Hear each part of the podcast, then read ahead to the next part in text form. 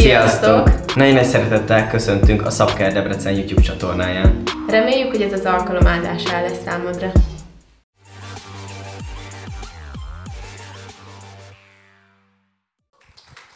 Köszönöm szépen! Sok szeretettel köszöntelek én is benneteket, és bár ez utóbbi kérdésről nem most, és ez, nem ennek a gyülekezeti alkalomnak a keretén belül fogjuk megtárgyalni, hogy kell-e bitcoin vagy nem, de arra van egy külön pénzügyi képzésünk itt a gyülekezetben, úgyhogy ez akkor egy kicsit a reklám helye is, és eh, aki még nem vett rajta részt, én kérdezzetek meg nyugodtan olyanokat, akik már részt vettek rajta, én remélem, hogy hasznos, hasznos lesz ez sokaknak. Ősszel tervezzük, hogy újra fogjuk indítani, úgyhogy lesz még lehetőség bekapcsolódni ebben is.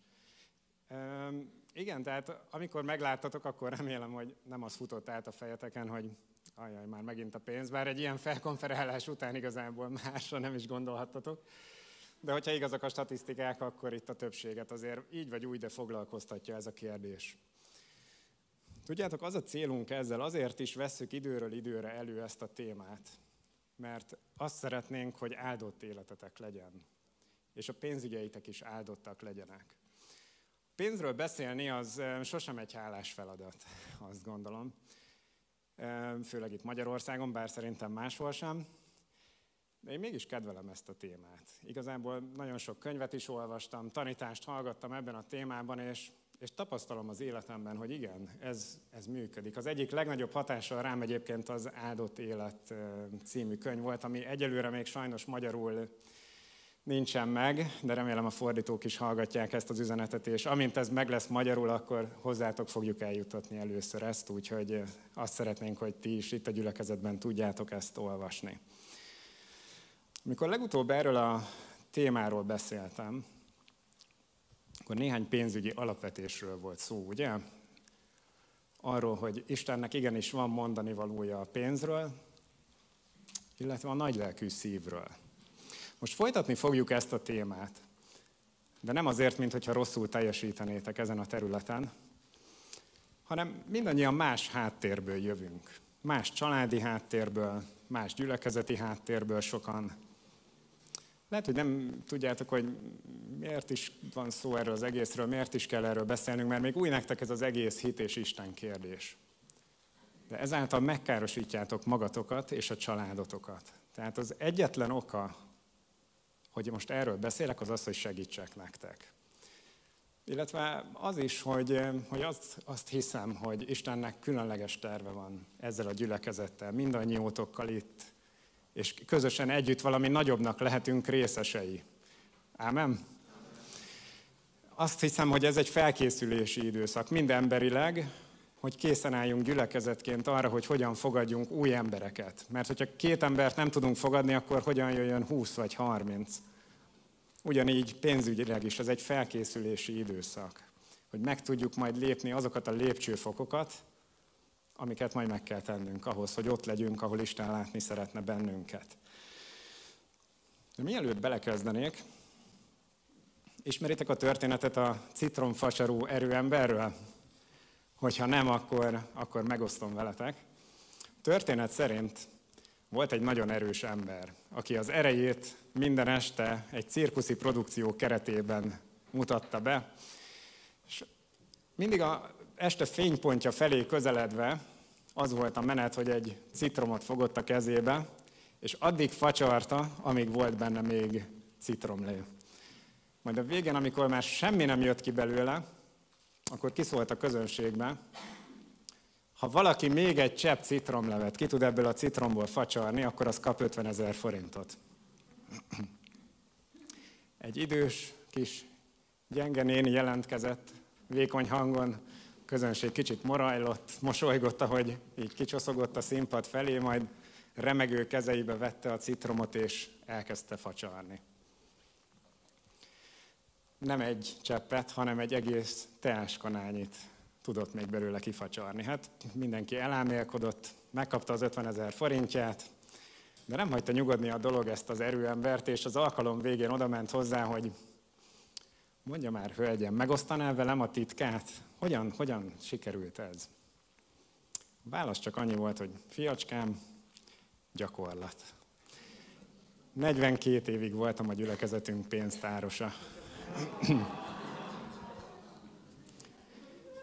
Vannak, vannak ilyen, ilyen gyülekezetek is, ahol ilyen természetfeletti képességeket tud megtanulni egy pénzügyi vezető vagy pénztáros.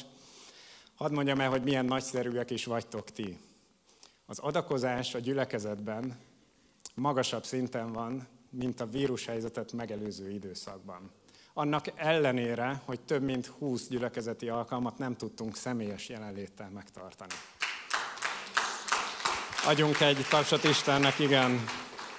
Isten nem csak, hogy kipótolta a hiányt, hanem túlcsordulóan be is töltötte azt, és ezáltal tudunk adni oda, ahol arra igazán szükség van, és ezt ti teszitek lehetővé, és így mindenki láthatja azt a nagy lelkű szívet, ami, ami bennetek van. De vágjunk is bele, a Malakiás 3-nál fogjuk kezdeni. Végig fogunk menni ezen a szakaszon, mert szeretném megmutatni, hogy a tized adás az ma is egy biblikus koncepció, ez nem múlta idejét. De mielőtt felolvasnám, arra szeretnélek kérni benneteket, hogy gondoljatok a tized adásra úgy, mint egy tesztre. Sok hívő sem így gondol erre, pedig Isten megalkotta ezt a tesztet, és minden alkalommal nekifutunk, amikor pénz áll a házhoz. Fizetést kapunk, vagy bármilyen bevételt. Teszt alatt pedig azt értem, hogy eh, kinek fogsz hálát adni a bevételedért először.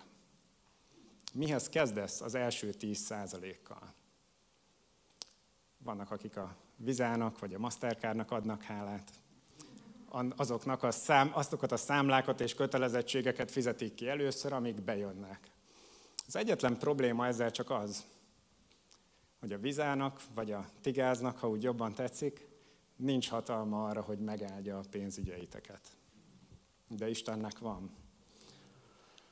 Ezt a tesztet Isten alkotta meg. Az az Isten, aki sohasem változik.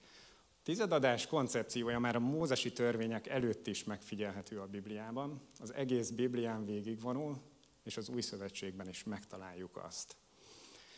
A legtöbben, akik nem tették magukével a tizedadás koncepcióját, ők nem rossz emberek.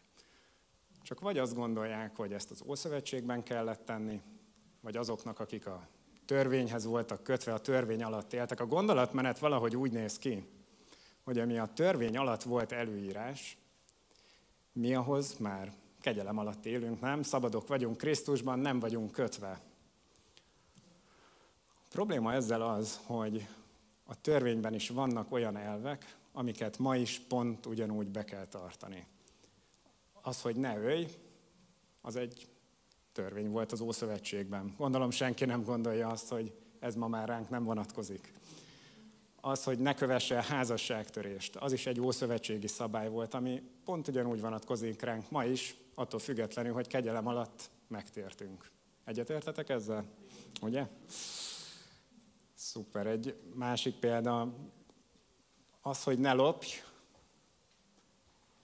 az is egy szabály volt a törvényben. Laci, a pénztárcádat ide tudnád kérlek adni?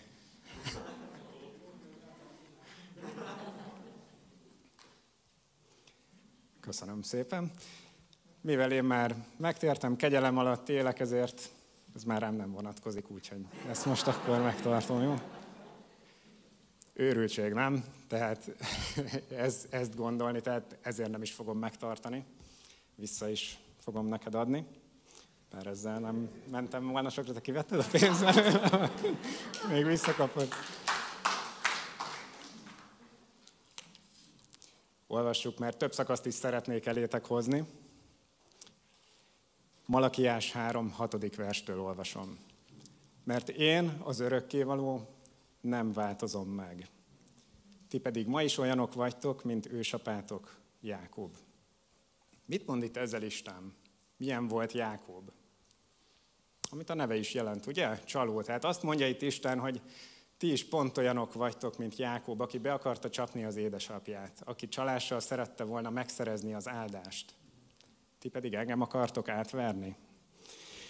Őseitek idejétől fogva állandóan eltértetek parancsaimtól, és nem tartottátok meg azokat. Térjetek vissza hozzám, és akkor én is visszatérek hozzátok. mondja az örökkévaló, a seregek ura. Figyeljétek meg, hányszor szerepel itt az, hogy mondja az örökkévaló, csak ebben a pici rövid szakaszban. Mint hogyha csak nyomatékosítani akarná, hogy igen, én Isten beszélek itt most, és nem csak valaki, aki erről prédikál, ugye? És ezt az az Isten mondja, aki soha nem változik meg. Azt kérdezitek, de hogyan kellene visszatérnünk hozzád? Most megint Isten következik, figyeljetek. Vajon meglophatja-e Istent az ember? De ti mégis loptok tőlem. Ugyan mit lophatnánk el tőled? Kérdezitek. A tizedet és az áldozatokat.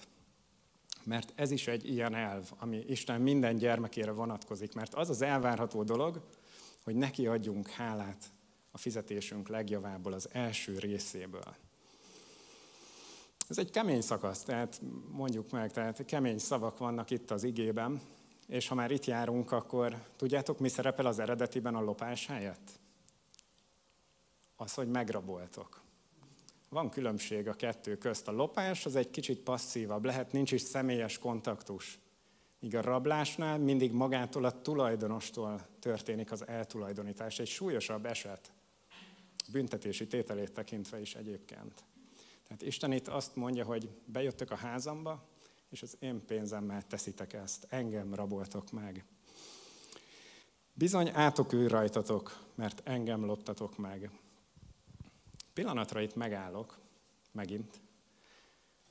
Isten nem azt mondja, figyeljétek meg, hogy én küldöm rád az átkot, nem ezt mondja, hanem egy olyan világban élünk, ami átok alatt van, és saját magadat helyezed vissza az átok alá, azáltal, hogy nem azt teszed, amit a népemnek tennie kellene. Nem élhetünk akárhogyan, ahogy szeretnénk, anélkül, hogy ennek következményei ne lennének az életünkre. Ez bolondság lenne ezt gondolni. Ha lopunk, akkor annak következményei lesznek. Az átok az egy ilyen következmény. Nem akarlak benneteket átok alatt látni, tehát ne tegyétek vissza ide magatokat. Velem vagytok még? Lehet némelyikőtök azt gondolja, hogy jobb lett volna ma nem jönni, de tartsatok ki. Végére remélem új megközelítésben fogjátok látni az egész tized kérdést. Hozzátok be a tizedet minden jövedelmetekből a templom raktárába, hogy házamban legyen elég élelem. Itt két dolgot szeretnék kiemelni. Egyrészt az eredeti szöveget itt a Károli jobban visszaadja. Egy fontos dolog az egyszerű fordításból nem jön át. Hozzátok be a tizedet mind az én tárházamba. Más nyelven úgy van, hogy az egész tizedet. Ez a megfogalmazás számomra itt azt mondja, hogy az emberek nem teljesen hagyták figyelmen kívül, de csak vagy részben, vagy félszívűen tettek neki eleget. A másik fontos dolog pedig, hogy mi az egész tized helye, a templom. Ez elég egyértelmű a szövegből. Magyarán az a gyülekezet, amelyikhez tartozol. Ahol én felnőttem, számomra természetes volt az, hogy adjunk vissza Istennek egy részt, adakozzunk. De tiszta tanítás hiányában a témáról, azt nem tudtam, hogy én nem rendelkezem a tized felett. Nem nekem kell eldönteni, hogy hol lenne a legjobb helyen. Azt hiszem, ez egyébként felszabadító is, hogy ez, ez a felelősség nem rajtunk van. Nem nekem kell eldönteni, hogy hol lenne rá nagyobb szükség. Gyülekezetnek úgy is jól megy. Bezzeg, Jemenben éheznek. Lehet most a felét inkább oda küldöm. Nem. Küldj Jemenbe és adja rászorulóknak, de ne Isten részéből. Nem nekem kell tovább eldönteni, hogy jól használják-e fel. Az legyen a gyülekezet vezetők felelőssége. De én megtettem, amit Isten kért tőlem, hogy legyen elég élelem szeretnétek lelkileg töltekezni gyülekezetben, akkor tudjátok, mit kell tennetek. Minden gyülekezetbe, ahová hűségesen behozzák a tizedet, lesz elég élelem. Nekem ez egy merőben új koncepció volt, amikor erre felnőtt fejjel rájöttem, és ez, ez mindent megváltoztatott. A következő verset is, amit mindjárt fogunk olvasni, maradéktalanul beteljesítette Isten. Mert ő nem változik, és hogyha ígér valamit, akkor az be fogja teljesíteni. Nálad sem fog kivételt tenni. Ezzel tegyetek próbára, teszteljetek, ugye? Azt mondja itt Isten. Aztán figyeljétek meg, hogyan nyitom meg nektek a mennyei zsilipeket, és hogyan árasztalak el benneteket áldásaimmal. Erről a részről már kicsit jobb lesz beszélni. Biztos tudjátok, hogy ez az egyetlen szakasz a Bibliában, ahol Isten megengedi, hogy próbára tegyük őt. Sőt, nem csak megengedi, hanem fel is szólít rá. Tegyetek próbára. Hozzátok be a 10%-ot, és nézzétek meg, hogy hűséges vagyok a szavamhoz. Azt mondja itt Isten. Mit ígér még egyszer? Figyeljétek meg, hogyan nyitom meg nektek a mennyei zsilipeket, és hogyan árasztalak el benneteket áldásaimmal. És, van ott egy és, tudjátok, mint a teleshop reklámokban, hogyha ha most hívsz, ha most rendelsz, akkor még a következőket is ajándékba kapod a rendelésed mellé, csak próbálom egy kicsit könnyebbé tenni ezt a nehéz szakaszt. És még a kártevőket is elűzöm tőletek, hogy ne pusztíthassák el, amit földetek terem. Szőlőtök sem lesz terméketlen, mondja az örökkévaló, a seregek ura. Nem lenne jó, hogyha Isten így megdorgálná a kártevőt, értetek? Ezért minden nemzet áldottnak és boldognak mond majd titeket, mert országotok fölvirágzik, mondja az örökkévaló, a seregek ura. Micsoda ígéret ez, még így a végén is, tehát még itt is tudod sziporkázni egyet, egyet Isten, és micsoda bizonyság lehet egy ilyen áldott élet mások előtt. Neked miért sikerülnek mindig a dolgait? Hogy van ez? Mert Isten. És már ott is a bizonyság. Ki beszél tehát a Malakiásban? Isten. Változik-e Isten? Nem látom, figyeltetek.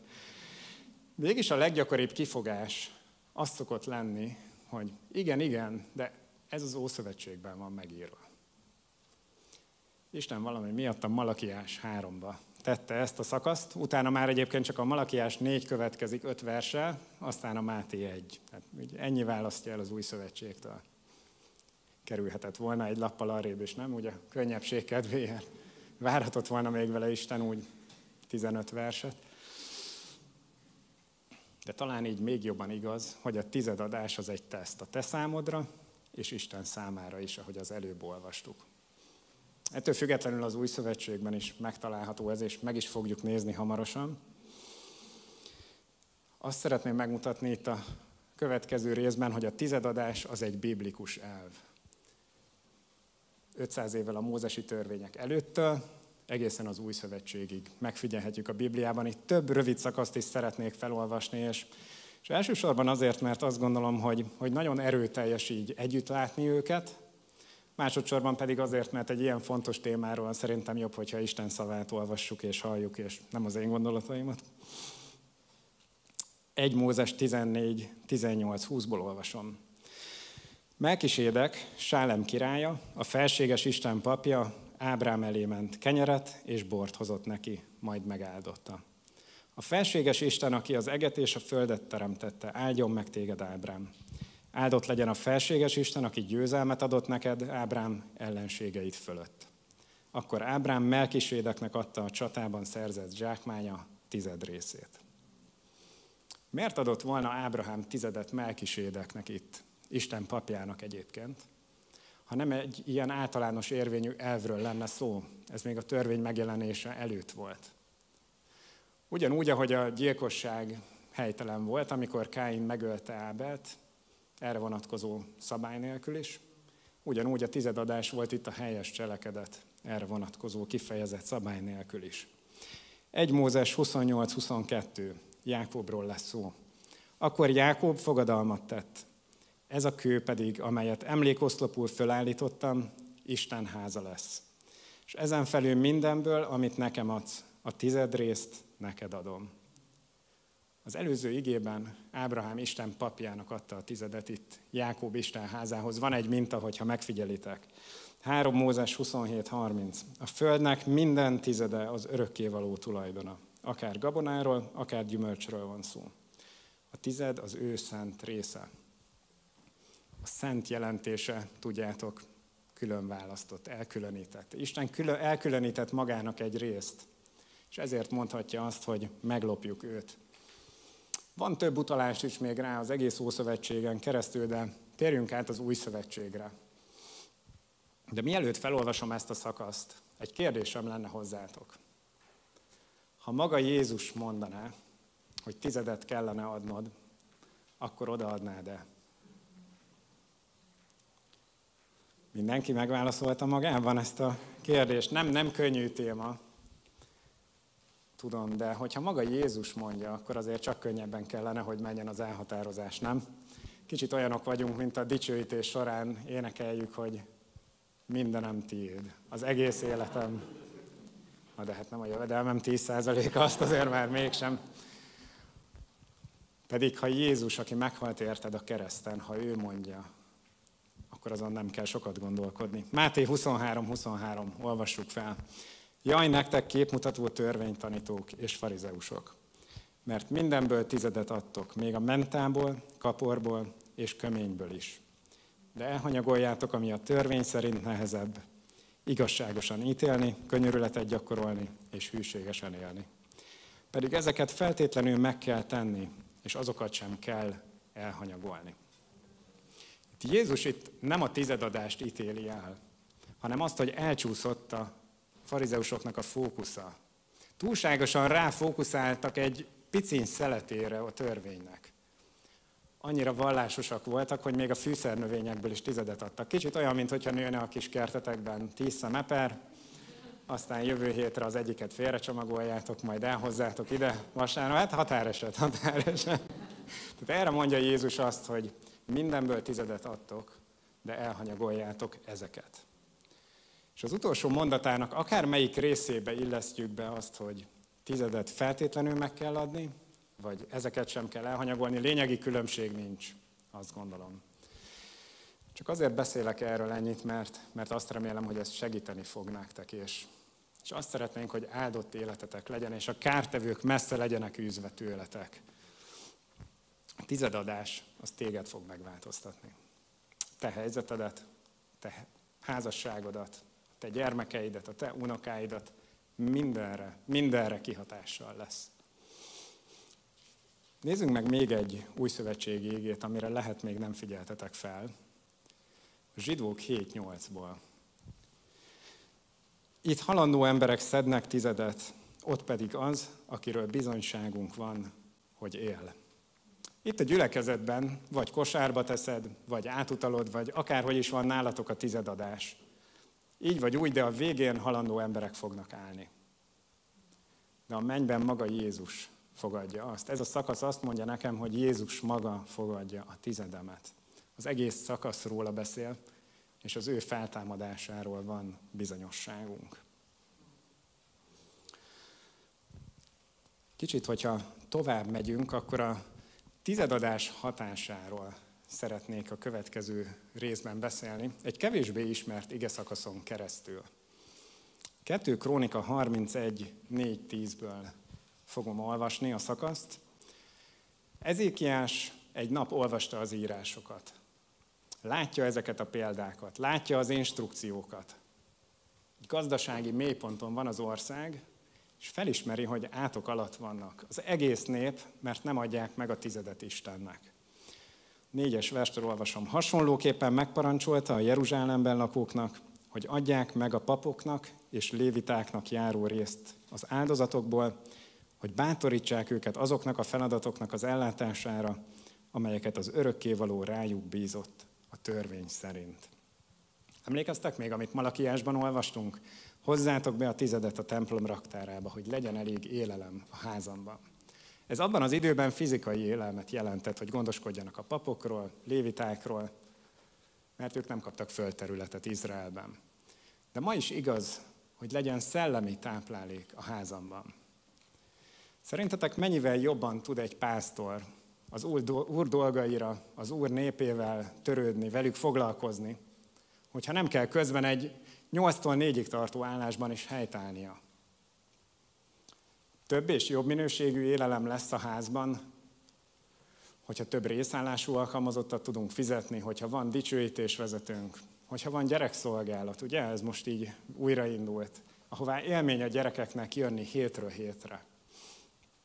Szóval Ezékiás megparancsolta, hogy mindenki hozza be a tizedet. Itt folytatjuk az ötös verstől. Amint a király rendeletét meghallották, Az emberek azonnal engedelmeskedtek, és bőségesen behozták termésük első részét a gabonából, szőlőből, olívaolajból, mézből és minden másból is. Ugyancsak bőségesen behozták a tizedet mindenből. A Júda városaiban lakó izraeliek és júdaiak behozták a tizedet az állataikból is, a marhákból, juhokból. Behozták a tizedet azokból a terményekből is, amelyeket Istenüknek, az örökkévalónak szenteltek, és felhalmozták ezeket nagy halmokban a templom udvarán. A harmadik hónapban kezdték behordani a termést, a tem, behordani a termést, tizedét a templomba, és a hetedik hónapig egyre csak hozták. Akkor fejezték be, amikor Ezékiás és a vezetők látták ezeket a halmokat, áldották az örökkévalót és népét Izraelt. Azután Ezékiás megkérdezte a papokat és a lévitákat a felhalmozott termény felől. Azarjáhu főpap, akit Szádók családjából származott, felelt a királynak. Mióta a nép kezdte behozni a tizedet az örökkévaló házába, bőségesen el vagyunk látva. És még maradt is felesleg, mert az örökkévaló bőségesen megáldotta a népét. Ami megmaradt, az van itt felhalmozva ezekben a nagy halmokban. A következő történt. Ezékiás tehát megparancsolja, hogy mindenki kezdje behozni a tizedet a templomba. Harmadik hónapban elkezdik behozni, és négy-öt hónapon keresztül csak hozzák, csak hozzák, építik a halmokat belőlük. És amikor eljön a király, hogy megszemléje, mi, mi az, amit hozott a nép, Lényegében azt kérdezi itt, hogy és a nép amúgy jól van? Maradt elég nekik is? Nézd, mennyit adakozta. És erre mondja azt a pap, hogy királyom, természetesen, amint elkezdték behozni a tizedet Isten házába, Isten megáldotta őket bőségesen. Hogyha azt gondolod, hogy itt sok van, akkor menj és nézd meg a 90%-ukat otthon. Menj és nézd meg, hogy megáldotta őket Isten tizedadás el fogja hozni az áldást. És az utolsó pontom ma az az, hogy a tizedadás a személyes ügy. De nem úgy, ahogy te gondolod. A tizedadás a személyes ügy Istennek.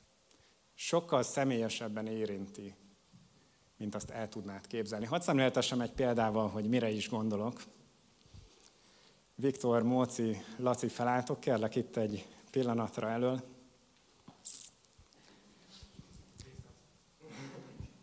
Tegyük fel, hogy azt mondom nektek, el kell utaznom több hónapra. A feleségemről, Zsuzsiról már gondoskodtam, de szeretnék némi többletjövedelmet juttatni neki, és ezt rajtatok keresztül szeretném megtenni csak szeretnélek megáldani benneteket is, mint jó barátaimat, ezért minden hónapban mindegyik őtöknek egy millió forintot fogok átutalni a következő hónapokban.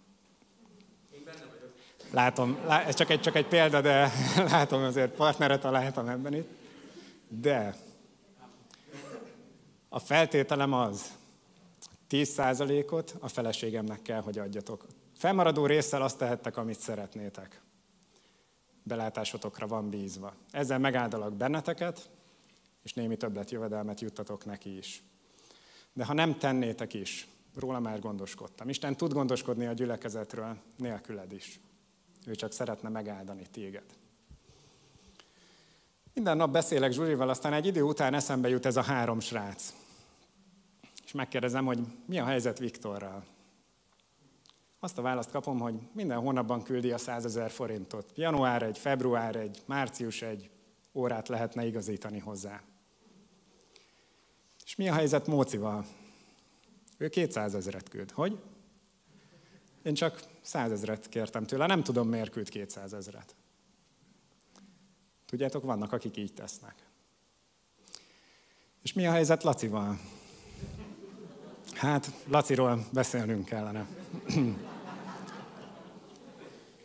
Első hónapban 70 ezeret küldött, második hónapban 30-at, legutóbbi hónapban már semmit nem küldött. Mondtam, hogy vissza. Köszönöm, foglaljatok helyet. Egy pillanatra gondoljatok bele, mint hogyha tényleg így lenne most. Mit gondoltok, hogy érzek most Laci iránt? Ez személyes a számomra, mert a feleségemről van szó. Semmit nem voltam köteles adni neki, csak szerettem volna megáldani. Mindössze 10%-ot kértem, és a 90%-ot megtarthatta volna. Tudom, mit fogok tenni. Ezen túl egy vasat sem fogok küldeni neki, mert nem bízhatok benne. Ezen túl Laci gondoskodik Laciról. És amit eddig neki küldtem, azt ezentúl Viktornak és Mócinak fogom küldeni, mert ők bebizonyították, hogy bennük megbízhatom. És azt gondolod, hogy Jézus sosem tenne ilyet, akkor olvassátok el a talentumok példázatát. Ha azt mondod, hogy kicsit messzire vittem ezt az analógiát, nem Krisztus feleségeként utal az egyházra a Biblia. Sokkal személyesebben érinti Istent a tizedadás, mint azt el tudnánk képzelni. Egy utolsó gondolat, és befejezem. Amikor azt mondja Isten, hogy meglopjuk őt, valóban a tizedünkön keresztül akar a mindenható Isten, aki minden, a gyülekezetről gondoskodni, vagy rólunk akar gondoskodni, és megtanítani minket arra, hogy bízunk rá a pénzügyeinket is. Gondolkodjunk el ezen egy pillanatra. Amikor azt mondja, hogy megloptok engem, tudod, miről beszél? Meglopjuk mindattól, meglopjuk attól, hogy megáldjon bennünket. Meglopjuk őt mindattól, amit tenni szeretne értünk. Meg akarja nyitni a mennyei zsilipeket az életed fölött. Meg akarja dorgálni a kártevőt érted, és azt akarja, hogy áldott legyél. Ettől lopjuk meg őt ezzel. Sokan közületek úgy vagytok itt, akik évek óta hűségesen fizetitek a tizedet, akkor, ez egy jó lehetőség arra, hogy megköszönjétek Istennek, hogy felnyitotta a szemeteket erre az igazságra. Hálát adhattok a nyitott mennyei zsilipekért az életetek fölött, az áldásokért, hogy visszatartotta a kártevőt az életedben. Lehet úgy, hogy nem is tudtál róla. Lehet vagytok itt úgy, akik még küzdötök ezen a területen. Ne érezzétek magatokat megítélve, ezt semmiképp sem szeretném. Lehet ti olyan területen nem küzdötök, ahol én igen. De a sátán el akarja homályosítani a tiszta látást itt is. Mert nem akarja, hogy kikerülj az átok alól, nem akarja, hogy áldott legyél, nem akarja, hogy a családod áldott legyen. Nem akarja, hogy áldássá légy mások számára. Nem, akarja, nem akar megdorgálva lenni. Tehát tőle sosem fogod azt hallani, ami az igazság, hogy ez egy örök érvényű elv, egy örök és változhatatlan Istentől. Ámen. Úr Jézus, itt vagyunk előtted, és, és csak az a szívünk vágy, ezt szeretnénk hűségesek lenni. Azt szeretnénk, hogy azt lásd, hogy, hogy jó sáfárok vagyunk, és amit ránk bíztál, azzal jól gazdálkodunk. És nem is magunk miatt, atyám, hanem, hanem tényleg, hogy áldássá tudjunk lenni mások számára.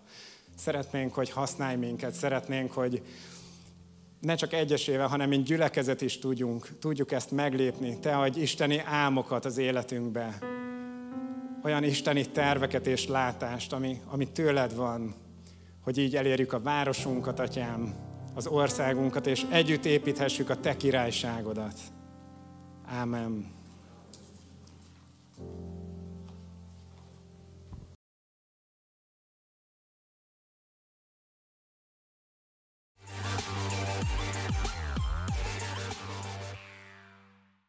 Köszönjük, hogy velünk tartottál, várunk téged jövő héten is.